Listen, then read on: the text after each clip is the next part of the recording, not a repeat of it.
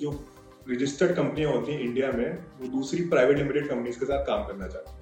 Okay वो soul provider के साथ काम नहीं करना चाहती क्योंकि उनको थोड़ा डीन जैसा लगता है या कोई लाइबिलिटीज जो भी उनके साथ आती है उनको लगता है कि वो एक प्राइवेट लिमिटेड रहे तो सरकारी या लीगल दायरे के अंदर काम कर सकते नमस्कार I am Ambesh Tiwari and you are listening Ambesh Tiwari show a show which is documenting the journey of middle class entrepreneurs and I will be discussing their journey over the So let's start today's episode.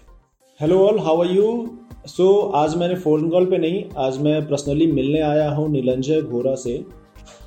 He is founder of Vigyapan tree and ज़्यादा चीज़ मैं उन्हीं से पूछ लेता हूँ। Welcome to our show Ambesh Tiwari show thank you so much Ambesh मुझे बुलाने के लिए। हाय गाइस मेरा नाम नीलांजय गुरा है and I am the founder and chief growth hacker of Vigyapan tree so so, आपने सबसे पहले एक प्रोप्राइटरशिप कंपनी ओपन की उसके बाद से आपने प्राइवेट लिमिटेड किया।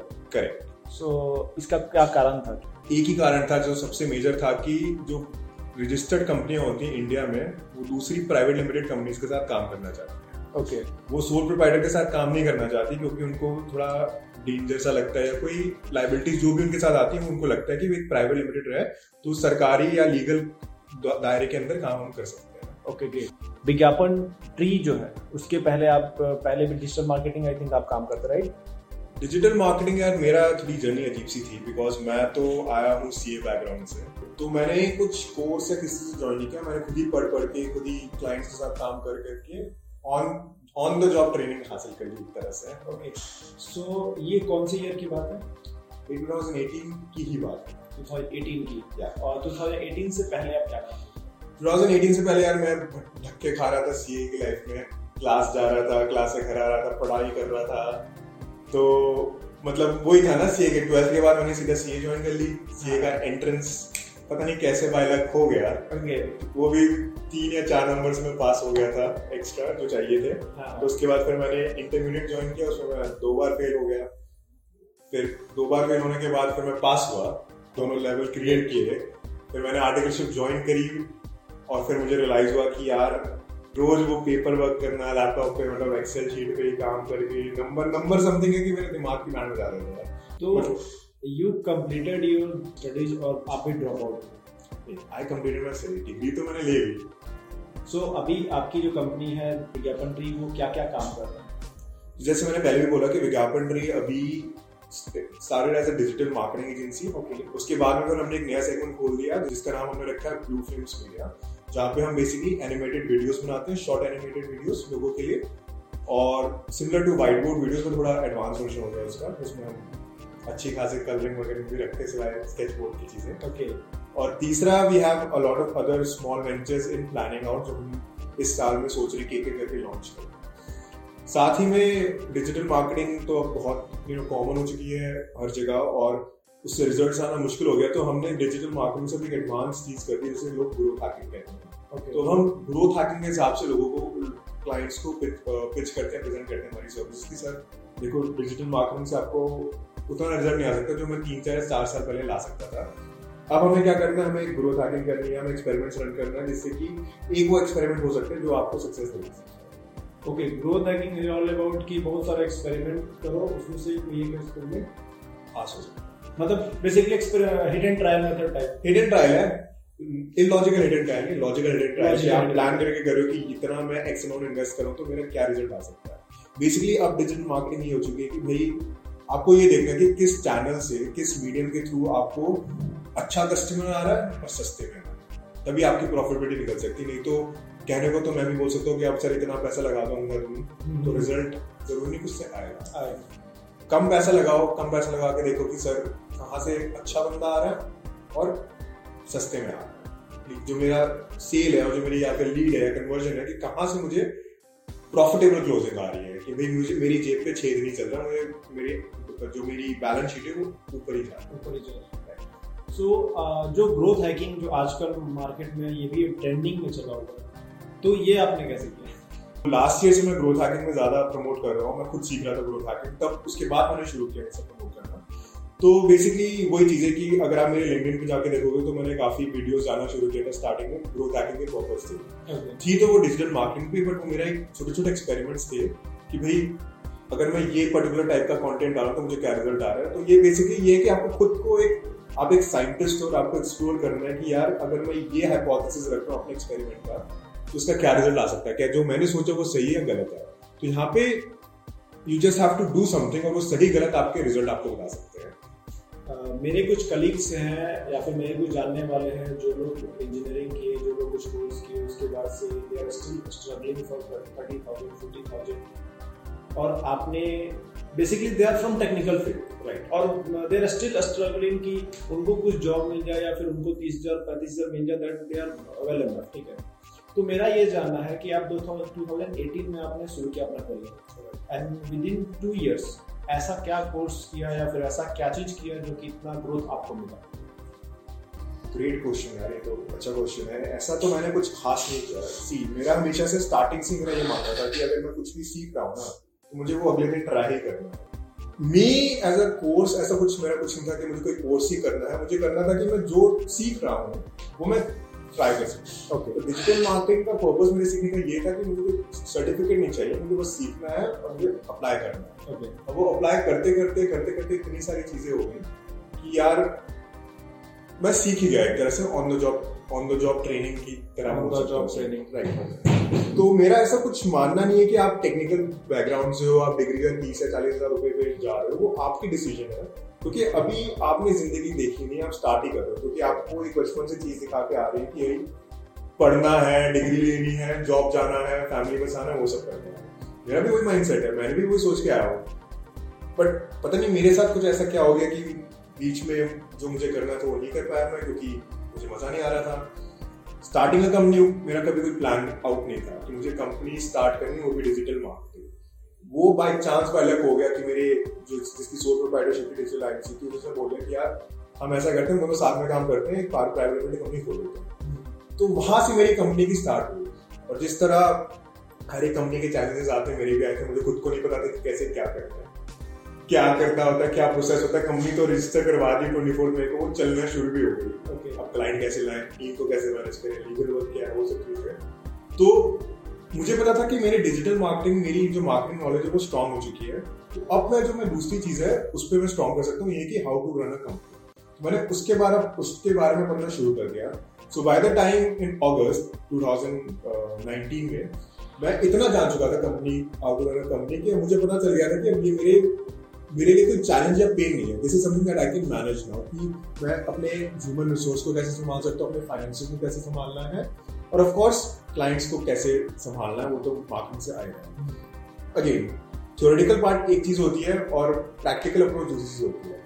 मैं जिस तरह चीज़ें सीखता हूँ, मैं थ्योरी को सीखता हूँ और अगले दिन से उसको इम्प्लीमेंट करना शुरू कर देता हूँ। ग्रेट तो उसी के थ्रू वो तीन महीने में मैंने इतने सारे इम्प्लीमेंटेशन करी कि मुझे पता चल गया कि क्या चीज़ काम कर सकती है, क्या चीज़ नहीं कर सकती। ओके सो क्या सजेस्ट करोगे उनको जो चाह रहे हैं डिजिटल मार्केटिंग में या फिर अपने जो करियर को बूस्ट करना basically the growth hacking for their career Their careers. हाँ। यार देखो सबसे पहला तो इम्पोर्टेंट थिंग है कि आपको ये जानना चाहिए कि आपकी लाइफ का विजन क्या है। तो यार अगर आपको अपने करियर में बूस्टिंग करनी है तो सबसे पहले आपको एक विजन रखना है लाइफ में। विजन ना भी हो चलो अभी बहुत लंबा ज़िंदगी बड़ी आपके लिए। तो इतना सोचो कि पाँच साल के बाद मुझे कहाँ पे खड़ा होना चाहिए? अपने करियर में या अपनी लाइफ में। करियर का तो मतलब एज अ लाइफ सोचो कि यहाँ पे मुझे खड़ा होना चाहिए। लाइफ का सोचोगे तो उसके बाद आप करियर का भी सोच पाओगे। अगर मैं करियर में यहाँ पे खड़ा होगा तभी मैं लाइफ में यहाँ पे सपोज़ ज़रूरी नहीं कि आपको कंपनी खोलनी ही है। सपोज़ आपको किसी कंपनी में एक अच्छी पोजिशन पे खड़ा होना है तो उसके लिए आपको काम करना ही पड़ेगा, आपको मेहनत करनी पड़ेगी, आपको अपने को कीप ऑन नो सिखाना पड़ेगी चीज़ें, क्योंकि एक बार आप डिग्री लेके शांत नहीं हो सकते कि भाई अब तो जॉब लग गई और काम तो ये तो जॉब वाली बात होती है कि आपको सीखना है। अब आप चाहते हो कि आपको कंपनी खोलनी है आपको जो आज के ट्रेंड में चला है ऑन्टरप्रिनोर बनना है ठीक है? तो यार ऑन्टरप्रिनोरशिप करियर को ग्रोथ करने की भाई आपके अंदर हिम्मत होनी चाहिए कि भाई कल को कोई चीज़ें टूट जाए ना मेरे पास एक बैकअप प्लान है। पढ़ना एक बात है ट्राई करना दूसरी चीज़। अगर आप दोनों लाइफ में करना शुरू कर दोगे ना तो आपकी करियर ग्रोथ आपको बहुत सही हो जाएगी। बहुत सही हो जाएगी। मेरे पर्सनल एक्सपीरियंस में ये कह सकता हूँ कि जब तक सीखना एक बात होता है सीख के अप्लाई करना that is the next level और वही आपको डिफरेंशिएट करेगी एक नॉर्मल बंदे से और एक बंदा जिसका करियर स्टार्टिंग में आपने क्या क्या चैलेंजेस फेस किया सी स्टार्टिंग में ऐसा सबसे पहला चैलेंज तो वही था कि यार कंपनी तो बन गई। ठीक है। अब कंपनी बन गई तो कंपनी के साथ लीगल चीज़ें भी आ रही अब ये नहीं कि मैं क्लाइंट ढूंढ के लाया और क्लाइंट ने बोला कि चलो काम करना शुरू करते हैं as a company you have to first sign a contract agreement कि आपके पास एक एविडेंस होगी आप किसके साथ काम कर रहे हैं तो तो मुझे वो अग्रीमेंट बनाना नहीं आता तो मेरे पास इतने पैसे नहीं थे कि मैं किसी सीए को हायर करके वो चीज़ें करवाऊँ तो फिर मैंने ऑनलाइन सर्च किया मैंने अग्रीमेंट्स देखे और उस बेसिस पे फिर मैंने अग्रीमेंट बनाना शुरू किया। फिर मैंने जब पहला क्लाइंट जो मैंने अग्रीमेंट बेस पे साइन किया था वो मेरा था जून में मतलब कंपनी रजिस्टर्ड हुई मई में, जून में मैंने पहले कॉन्ट्रैक्ट से किया। और जब पहला कॉन्ट्रैक्ट साइन हुआ तो मैं बहुत किया मतलब वो लॉयर कहता उसका जो भी सीए था, पहले किस सर कैसे कॉन्ट्रैक्ट बनाया मैं कहा यार ठीक है तो मुझे मार्क करके बता दो क्या क्या गलतियाँ हैं। तो उसने जो मुझे बताया ना तो मुझे समझ में आ गया कि ठीक है एक बेसिक फॉर्मेट में जान चुका हूँ ये गलतियाँ मैं रेक्टिफाई कर लूँगा तो एक कॉन्ट्रैक्ट सेट अब वो कॉन्ट्रैक्ट में अब तक चलाता ओके ठीक है। फिर दूसरी चीज़ आती है कि यार अगस्त के टाइम पे मेरा जो मेरा खुद का सीए था वो मुझसे कहता कि सर यार आप सैलरी तो दे रहे हो इसको परंतु सैलरी स्लिप दे रहे हो आपने मुझसे तो कोई सैलरी स्लिप सेंड नहीं करी बुक्स मेंटेन करने को मैंने कहा ये क्या होता है? सैलरी स्लिप देनी होती है? मैं कहा सैलरी स्लिप मुझे लगा ज़रूरत क्या होगी? मतलब सैलरी दे दी बैंक स्टेटमेंट में ट्रांजेक्शन देख दिया कि सैलरी दे दी। कहते नहीं सर तो दिखाना पड़ता है। अपने बाई चांस कभी रेट इनकम टैक्स आ गया कोई आ गया कंपनी वाले को दिखाना पड़ता है कि हाँ तुम सैलरी दे रहे हो। ठीक है? फिर आता है जीएसटी अब जीएसटी की डेट में भूल गया था कि 20 तारीख को मतलब फाइनल होती है आई बीसी होती होगी बट आई थिंक बीसी है। राइट तो ये एक्चुअली ये तो मेरी जून का चैलेंज था कि मैं भूल गया था कि 20 तारीख तक मुझे रिटर्न फ़ाइल करनी है। हाँ। और मुझे चढ़ गया अच्छा खासा जीएसटी जुर्माना। मैंने कहा ये तो बहुत सही है यार। हाँ। तो ऐसे ऐसे लीगल चैलेंजेस मुझे आए। why someone will join a company which is just starting up or doesn't have any human resource मतलब उनके पास कुछ भी नहीं वो just start कर रहा है। Once again, it is based on how you portray yourself online. आप अपने आप को ऑनलाइन आपकी क्या पिक्चर देखते हैं? राइट ज़रूरी नहीं कि आपके पास कोई एम्प्लॉयज़ नहीं आओ ऐसा नहीं है। आज के टाइम पे कुछ ऐसे भी लोग होते हैं जो सीखने के लिए नई कंपनीज़ को ज्वाइन करते हैं। और वही बंदा उस कंपनी में इंटरव्यू देने आएगा जो जो जब कुछ सीखना चाहता है उसको पता है कि इस कंपनी से मैं कुछ सीख सकता हूँ। आजकल हर बंदे ऑनलाइन चेक करते हैं राइट आज उसने अगर कोई जॉब ऑफ़र देखा और आपकी कंपनी का नाम उसको नहीं पता तो वो ऑनलाइन सर्च करेगा। ये तो आपने बताया उनके लिए जो कि पहले से कुछ अचीवमेंट्स उनके पास हो। Right. कुछ लोग ऐसे होते हैं जिनके पास अचीवमेंट्स हो ही नहीं। Yeah. वो क्या करें? लाइक मान लीजिए they are just starting up they have a good idea उन्होंने एक वेबसाइट बना लिया but they don't have any achievements वो उनके लिए क्या सजेशन उनके लिए तो बेस्ट सजेशन ये रहेगा कि they should hire a freelancer क्योंकि फ्रीलांसर भी उतने में आ सकता है जो एक नॉर्मल एम्प्लॉय आएगा। hmm. तो फ्रीलांसर के साथ ये हो जाएगी कि भाई वो आपके ऑफ़िस को उसको ऑफ़िस नहीं आना पड़ेगा वो घर बैठ के काम कर सकता है remotely if you are able to do that तो मतलब आपके काफ़ी एक्सपेंसेस भी बचेंगे और आपके साथ साथ काम भी हो जाएगा। हाँ। और ऐसा नहीं है फ्रीलांसिंग इंडस्ट्री काफ़ी ग्रो हो चुकी है। लोग काम करते हैं पैसे लेते हैं and they are mature people now मतलब। मैं आपका व्यू जानना चाहता हूँ कि अभी आप कोवर्किंग स्पेस में क्यों काम कर रहे हैं? जहाँ पे मुझे लगता है कि एक भीड़ है एक क्लटर है। जहाँ पे आपकी टीम अच्छे से काम नहीं कर पाई तो ऐसे इसमें आपको क्या लगता है कोवर्किंग प्लेस में ऐसा क्या है? यार मुझे नहीं पता बाकी कोवर्किंग प्लेसेस का पर ये कोवर्किंग स्पेस मुझे बिल्कुल नहीं लगती क्योंकि यहाँ पे ना we look like an one office सब एक दूसरे को जानते हैं। It is not a huge coworking space छोटा सा कोवर्किंग स्पेस है। एक कैफेटेरिया है स्मॉल सा बहुत सारे कोवर्किंग स्पेस होते हैं। मल्टीपल फ्लोर्स राइट ये एक छोटा सा बेसमेंट में कोवर्किंग स्पेस है। यहाँ पे सब एक दूसरे को जानते हैं। It is like a family और अभी लगता है कि बहुत भीड़ चाल है बट ऐसा नहीं होता। It is completely quite people are in their own thing. People are chatting with each other. तो ये is pretty good here. Okay. Right. बात आती है अपने खुद के ऑफ़िस होने की वो तो हर कंपनी को होना चाहिए बट आपको अपने खर्चे भी देखने पड़ते हैं। ऑफ़िस खड़ा करना आज के टाइम पे इजी हो चुका है बट ऑफ़िस को मेंटेन करना is the costliest okay so as a boss if I am occupied in things like मेरा ऑफ़िस बॉय नहीं आ रहा है या लोगों को चाय मिली नहीं मिली या ये बिजली खराब बिजली कह रहा सॉरी लाइट खराब हो गई एसी नहीं काम कर रहा है। आज ऑफ़िस में पेंट्री शॉप आया नहीं आया तो यार ये छोटी मोटी चीज़ें ना आपको पेन देना शुरू कर दी पर अपने एक्चुअल काम में आप नहीं कर पाओगे सो so, अब मेरा जो लास्ट क्वेश्चन है कि जो लोग स्टार्ट किए हुए हैं और अभी टीम हायर किए हुए हैं उनके लिए आप क्या सजेस्ट करोगे? उनको कैसे जैसे basically there are struggling for business right so I know you are a startup but your company is running for पाँच कंट्रीज़ में भी आपके क्लाइंट्स हैं। कंपनी को और बढ़ा कैसे सकते सबसे पहली बात तो ये है कि यार, अपने रेवेन्यू सोर्सेज को लिमिट मत रखो। Try to expand your revenue sources इसको स्टार्टअप की भाषा में ट्रैक्शन बोलते हैं। तो ट्रैक्शन इज़ बेसिकली कि you are doing something and it is generating results for you and it is putting growth to your business. तो ज़्यादातर आई थिंक स्टार्टअप्स बिलीव करते हैं। मैं अपने क्लाइंट्स के एक्सपीरियंस से बोल रहा हूँ कि they limit themselves to one channel जैसे स्टार्टिंग में जब मैं क्लाइंट्स को हायर करता था तो उनको नॉलेज थी कि गूगल एड्स चलाओगे तो धंधा तो वो अब उन्होंने अपने आपको लिमिट कर दिया। उनको पता था कि गूगल एड चलाऊँगा तो धंधा आएगा बट उनको ये नहीं पता तो उनको चैलेंजेस नहीं पता होते कि यार गूगल एड एक टाइम के बाद काम करना बंद कर जाएगा और बहुत स्टार्टअप के साथ ये होता है कि जो स्ट्रीम उनको सबसे ज़्यादा रेवेन्यू देती है एक टाइम के बाद काम करना बंद कर देते तो you have to test on new things आज के टाइम पे स्टार्टअप्स में क्या होना चाहिए कि आप एक चैनल चला रहे हो अपने रेवेन्यू जनरेट करने के लिए। जैसे ही वो थोड़ा सक्सेसफुल हुआ ना, दूसरे चैनल पे काम करना शुरू कर दो side side by side experiment run करना शुरू करो। जैसे हम अपना एग्ज़ाम्पल देते हैं कि हम पहले पहले मैं अपना बिज़नेस फ्रीलांसिंग वेबसाइट से लाता था, फिर जब जैसे पैसा मैंने कुछ कमाया तो मैंने गूगल एड्स पे लगाना शुरू किया। गूगल एड्स के बाद मैंने क्या किया, अपने एस को स्ट्रॉन्ग करना शुरू किया।